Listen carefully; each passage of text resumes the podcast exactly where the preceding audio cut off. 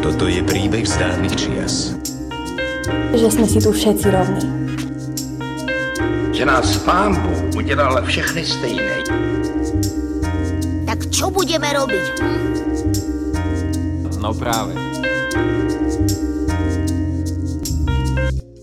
Dobrý deň, milé podcasterky, milí podcastery. Sme tu s novým dielom No práve.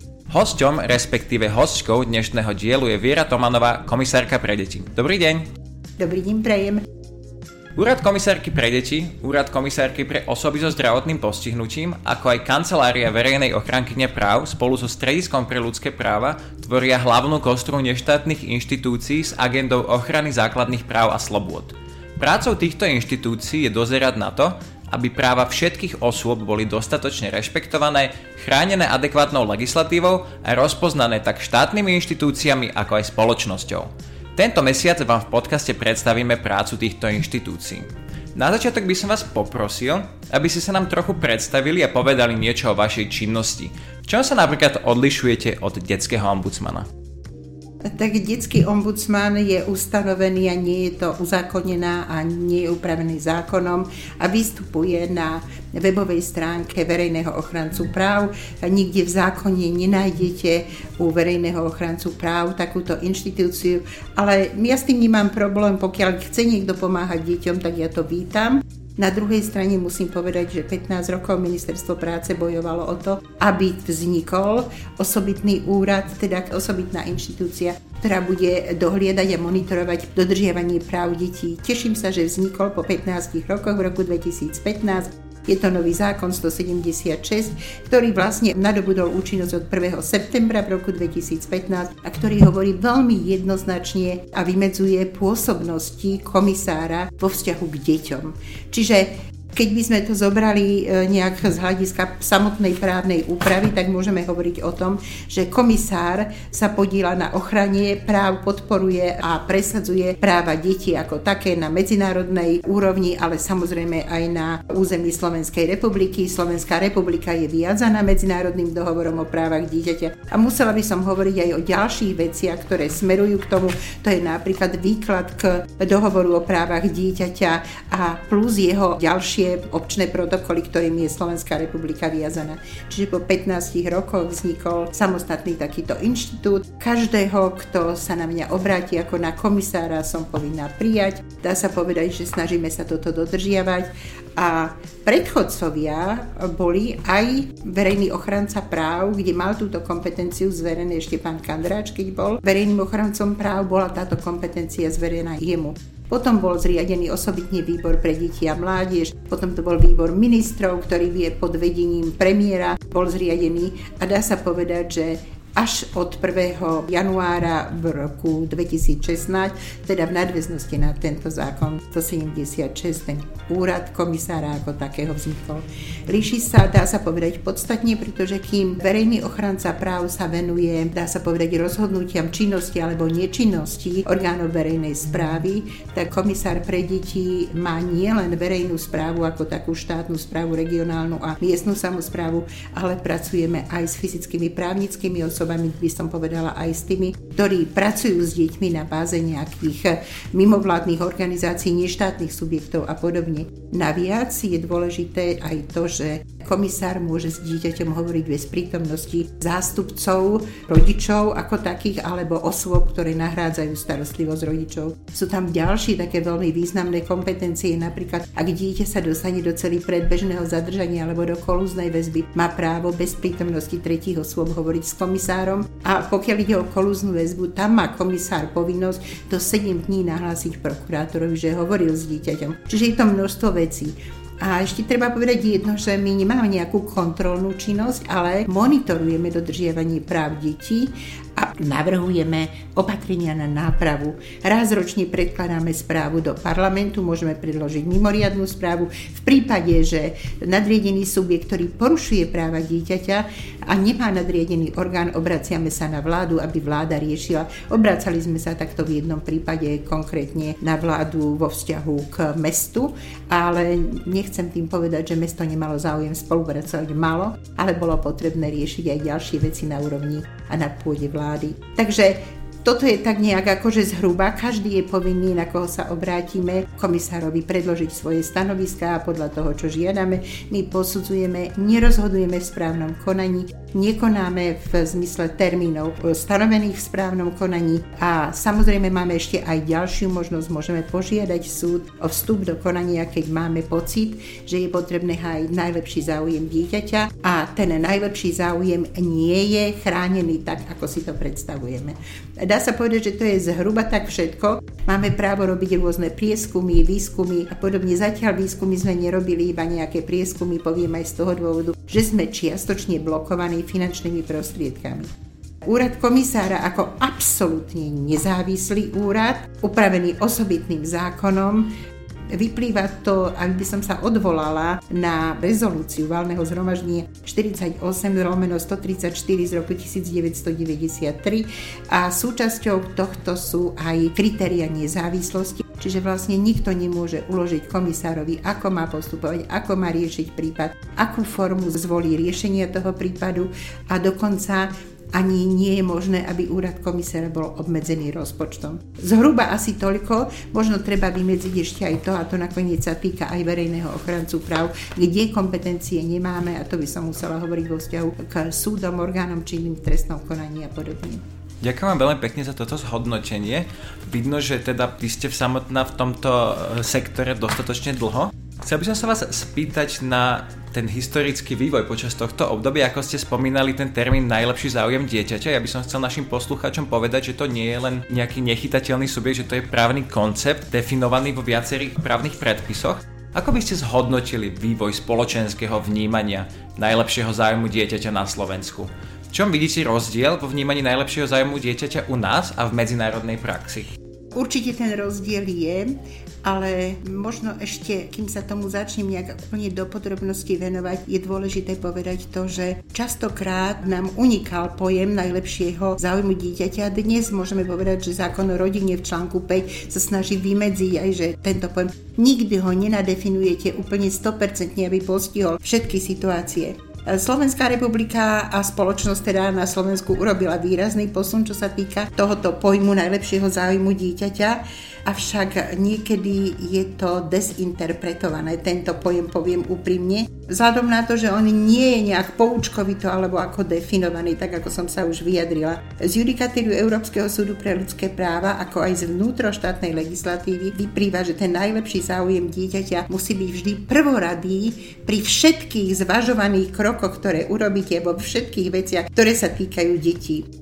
Častokrát sa tento najlepší záujem e, zamienia s najlepším záujmom jedného z rodičov, prípadne aj obidvomi z rodičov a to je obrovský problém. Rodičia obhajujú svoje postoji a názory prostredníctvom najlepšieho záujmu dieťaťa a pritom nezohľadňujú reálny dopad na dieťa. Čiže toto by som povedala, že je obrovský problém, ale pokiaľ ide o medzinárodný pohľad, teda ak by ste sa pozreli na zahraničie, častejšie sa prihliada tam na najlepší záujem dieťaťa sa zohľadňuje. To neznamená, že vo všetkých prípadoch v zahraničí sa stretneme s takýmto pohľadom.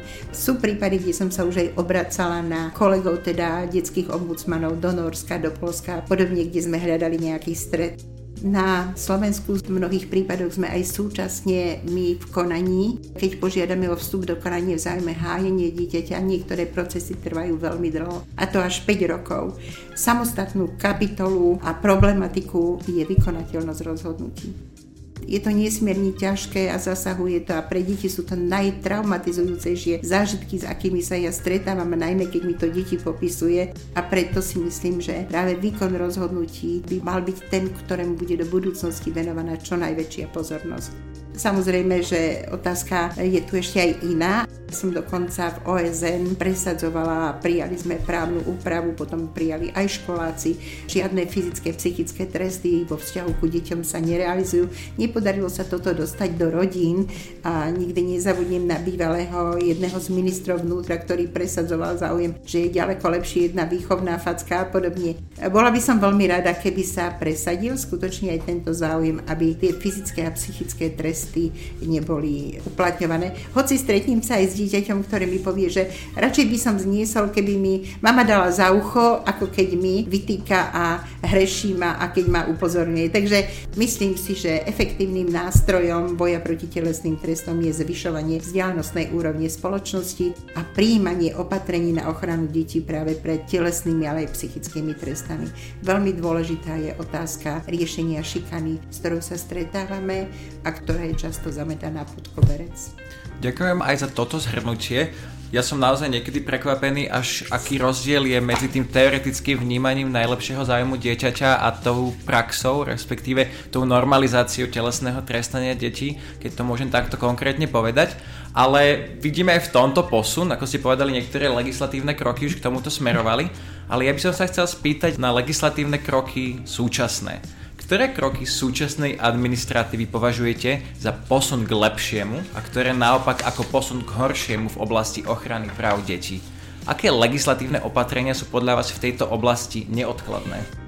E, viete, nechcem sa vyjadrovať veľmi konkrétne. Dnes je veľmi taká nevhodná a nie dobrá doba na to, aby sme niečo kritizovali, by sme sa vyjadrovali. E, napriek tomu, že sme napísali otvorené listy predsedovi vlády, že sme sa obrátili na pani prezidentku, dokonca viem, že obdobný otvorený list, ako sme písali, sa aj zo Strediska pre ľudské práva objavil u predsedu vlády, ale musím povedať, že vo všeobecnosti každý rok predkladáme predkladáme správu do parlamentu. Dodnes je tam viac ako 300 navrhnutých opatrení. Ak výbor pre ľudské práva zaujíma jedine to, s kým som sa ja stretla a nezaujímajú ich opatrenia, ktoré sú tam navrhnované a sú veľmi vážne, tak považujem to za chybu. Ale na druhej strane zastávam názor, že je jediná možnosť, ako vylepšiť legislatívu a veľmi účinná, ako náhle pripravujeme akýkoľvek právny predpis, mal by ten právny predpis obsahovať osobitnú časť a tá osobitná časť by mala byť o analýze, ako takáto právna úprava bude dopadať na práva detí. Ako náhle by sme toto vyhodnotili a zistili, vieme spraviť ešte pred prijatím tej právnej úpravy kroky, aby sme mohli tú situáciu zvrátiť. My sme dokonca požiadali, aby sme boli jeden z pripomienkujúcich orgánov legislatívy. Nie vždy sa stretneme s tým, že sú akceptované naše pripomienky, hoci musím povedať, že s ministerstvom práce sa nám spolupracovalo celkom dobre. Dokonca musím povedať, že sa nám dobre spolupracuje aj s orgánmi činnými v trestnom konaní, s prokuratúrou, dokonca s úradom pre pre dohľad nad zdravotnou starostlivosťou. Ale nie je to systémová práca. Preto hovorím, tak ako niektoré iné krajiny, stretávame sa na stretnutí európskych detských ombudsmanov, kde niektoré, predovšetkým severské krajiny, toto príjmajú a vyhodnocujú najskôr e, ako takéto opatrenie, ktoré sa navrhne, dopadne na práva detí. Ďakujem veľmi pekne. Tiež som si všimol, že tú výzvu o prezenčnom vzdelávaní ste podporili aj vy. Je to teda jedna z tých akutných vecí, ktoré tu momentálne sú. Ale do takého budúcna, čo by ste odporúčili do budúcna tej väčšinovej spoločnosti, najmä rodičom a možno aj ľuďom uvažujúcich o deťoch, aby teda sa situácia práv detí zlepšila v takej bežnej spoločnosti?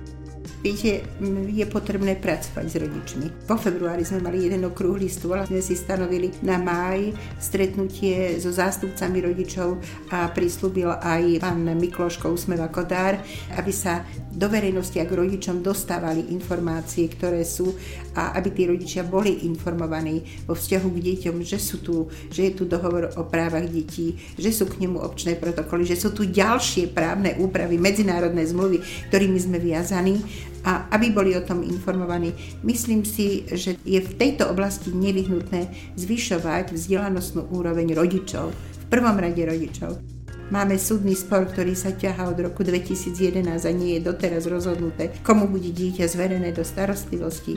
A rodičia sa medzi sebou bijú a vychádza z toho zlé úrad komisára, pretože my nezveríme dieťa, my nezverujeme dieťa, o tom rozhoduje súd jednoznačne. A musím ale povedať, že aj tie súdy to nemajú ľahké, pretože častokrát dieťa je zbraňou, ktorú používajú rodičia proti sebe v rámci svojej obrovskej nenávisti a nezohľadňujú to, ako sa ich súboj odráža na tom dieťati.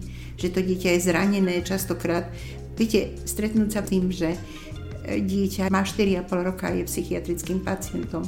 To je veľmi smutné. Spolupracujeme aj s pedopsychiatrami. Stredisko nám pomohlo ešte v roku 2018 opakovanými konferenciami, aby sme vzbudili nejaký záujem spoločnosti o túto oblasť. Ale veľmi sme v tomto nepokročili, poviem úprimne. Ďakujem veľmi pekne. Ja čím viac sa dostávam do styku s tými rodinnoprávnymi spormi, tak tým viac vidím, že tam to naozaj vie byť škaredé, veľmi škaredé a veľmi neludské. Máte teda môj obdiv za to, že vykonávate prácu aj za týchto podmienok, ale chcel by som sa vás spýtať, že možno tá ľudskosť práve v týchto sporoch chýba, ale čo pre vás tá ľudskosť znamená? Ako by ste ju definovali vôbec? Viete, definovať ľudskosť keď hovoríme o ľudskosti, to je niekoľko pojmov a v prvom rade budem hovoriť o empatii, ale nie je to len empatia. Je to porozumenie, tolerancia, vypočutie si názorov, vypočutie si názorov dieťaťa a prihliadanie na názory dieťaťa. Dieťa má právo povedať svoj názor a je potrebné na jeho názore prihliadať. Ak niekto povie, že je to malé dieťa, má 4 roky, 5 rokov, boli by ste prekvapení, že aj také dieťa vie svoj názor prejaviť. Je potrebné síce samozrejme, aby ste mali pri ruke skúseného psychologa, ktorý teda vie vnímať aj tie neverbálne prejavy a ktorý je citlivý k dieťaťu. Čiže keď hovorím o ľudskosti, tak ľudskosť zahrňa porozumenie, toleranciu, empatiu. Dá sa povedať, ja použijem kresťanský výraz lásku k blížnemu svojhu, ale to je tá určitá forma prejavenia priateľstva, partnerstva, porozumenia. To je nesmierne široký pojem. Ale v súčasnej spoločnosti ktorá je pomerne nevraživá, ako ju ja vnímam, a je nevraživá aj vo vzťahu k deťom. Deti veľmi často bývajú doráňané takým treťotriedným záujmom, hoci by mali byť na prvom mieste, pretože sú, a ja to vždy hovorím, že to nie je fráza, to je holá skutočnosť. Deti sú budúcnosťou tohto národa a mala by mať budúcnosť tohto národa prednosť pred všetkým prvom rade k vychovaniu tých dobrých vlastností. Medzi tie dobré vlastnosti patrí aj odpustenie. Venuje sa tomu dosť pán Mikloško vo vzťahu k úsmevu ako dára. Stretávam sa s tým, keď chodí do centier dnes, bývalé detské domovy, dnes sú to centrá pre deti a pre rodinu ale možno, že by bolo dobre, keby si to dospelí uvedomovali medzi sebou. Ďakujem vám aj za túto odpoveď a za také pekné zhrnutie. Ďakujem aj za váš čas a ochotu prísť do nášho podcastu. Budeme vám držať palce vo vašich budúcich aktivitách a dúfame tiež, že tento rozhovor je len začiatkom ďalšej spolupráce našich inštitúcií. Ďakujem veľmi pekne, prajem všetko dobré a každému, ktorý sa postaví za dieťa, pomôže dieťaťu, bude sa ho snažiť pochopiť to dieťa a podrží to dieťa aj v tých najťažších chvíľach. Vopred ďakujem. Ďakujem aj vám, milé podcasterky a milí podcasteri, že ste s nami ostali až do konca. Dnes sme sa rozprávali s komisárkou pre deti Vierou Tomanovou, ja som Jakub Popík a toto je podcast Slovenského národného strediska pre ľudské práva, no práve.